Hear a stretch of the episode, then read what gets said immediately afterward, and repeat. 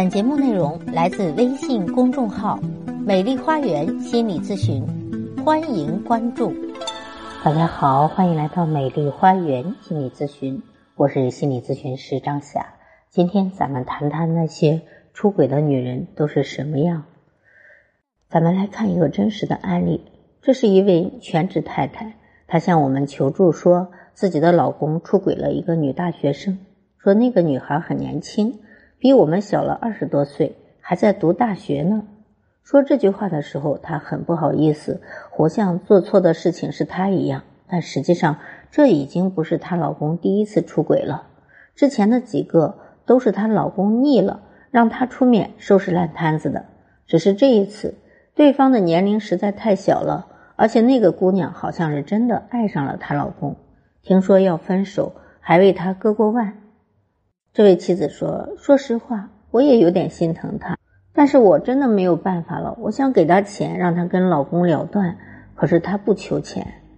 的确，如果只是为钱而来的小三，那是很好打发的，给他点钱就解决了。而这种为情而来的，反而不容易解决。而且能够做出这种偏执行为的女孩，其原生家庭都可能是有问题的。果然，在我们调查之后发现。”这个女孩的父亲非常的不着调，没有正经工作，但是本事小，脾气大，经常家暴她的母亲，而她的母亲也唯唯诺诺，从来没有想过要离婚。这个女孩在从小这样的环境中，从来没有得到过爱，也没有什么同龄好友，所以才会在她的老公温柔攻势下溃不成军，很快就陷了进去。可是对于她的老公来说，他跟这个女孩压根只是玩一玩，现在又觉得这个女人太粘人了，所以想要分手了。没想到这个姑娘居然差点割腕自杀了。我们原本的计划是想通过女孩的父母入手，在了解她家的情况之后啊，让她的父母劝她放弃。后来我们发现这个小女孩很喜欢小动物，便买了一只小猫放在她家的门口，并送上了一束满天星。当然，我们这种做法是以一个匿名的爱慕者的身份送上的。从那天之后，每隔两天，我们都会送上一束鲜花，在小卡片上赞美他、夸奖他，说自己一直在默默的关注他、爱慕他。经过一段时间的鲜花攻势，我们能明显的感觉到女孩的心态开始变得积极阳光起来。随着女孩心态的转变，她身边的朋友也多了起来。于是，这个女孩主动和这位女士的老公提出了分手，去学习了很多新的东西，有时还会去做义工。我们把女孩的转变告诉了文女士，文女士也很开心。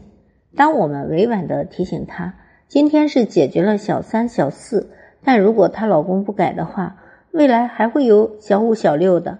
但是文女士只是叹了口气，说自己都已经四十多岁了，不能失去这个家。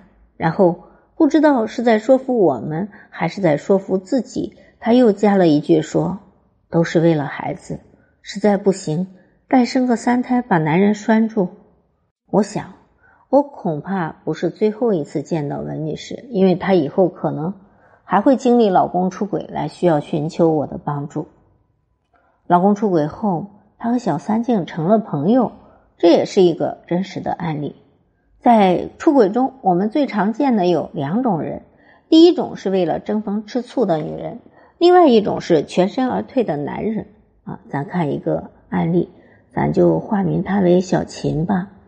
她在找到我的时候才刚坐完月子，没有想到她的渣男老公就是趁着她孕期出轨的。那个时候她已经怀孕六个月了，无意中发现老公背着她找了小三。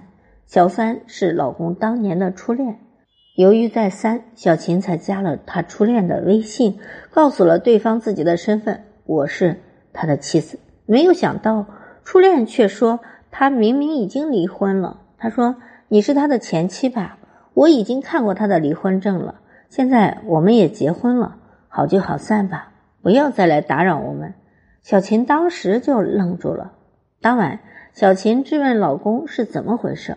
男人痛哭流涕的向巧琴道歉，说自己只是一时糊涂，弄了个假证骗对方，并且赌咒发誓说自己会了断。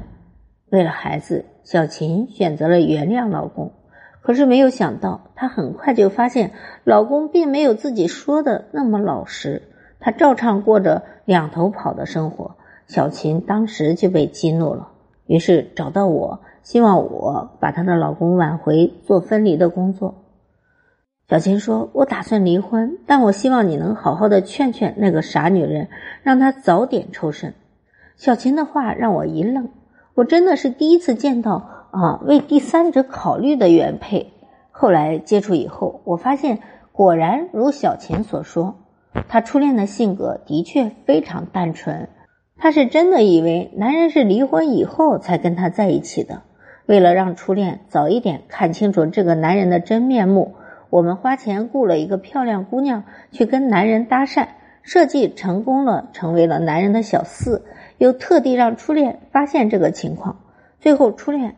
果断的选择了分手，小琴也离婚了，他们俩还成了不错的朋友。因为还在哺乳期，小琴也顺利的争取到了孩子的抚养权。除了渣男，人财两空，皆大欢喜。我们常说，幸福的婚姻都是相似的，而不幸的婚姻则各有各的不幸。出轨是人生的试炼场，可以暴露出人性中最为真实的一面。啊。婚姻最怕的就是背叛，因为婚姻的基础是忠诚。如果没有了忠诚存在，那么婚姻的质量就大打折扣了。如果您想挽回出轨的婚姻，可以来联系我，我是心理咨询师张霞。想要挽回婚姻，请添加我的咨询微信：幺八三五三三五零七三二幺八三五三三五零七三二。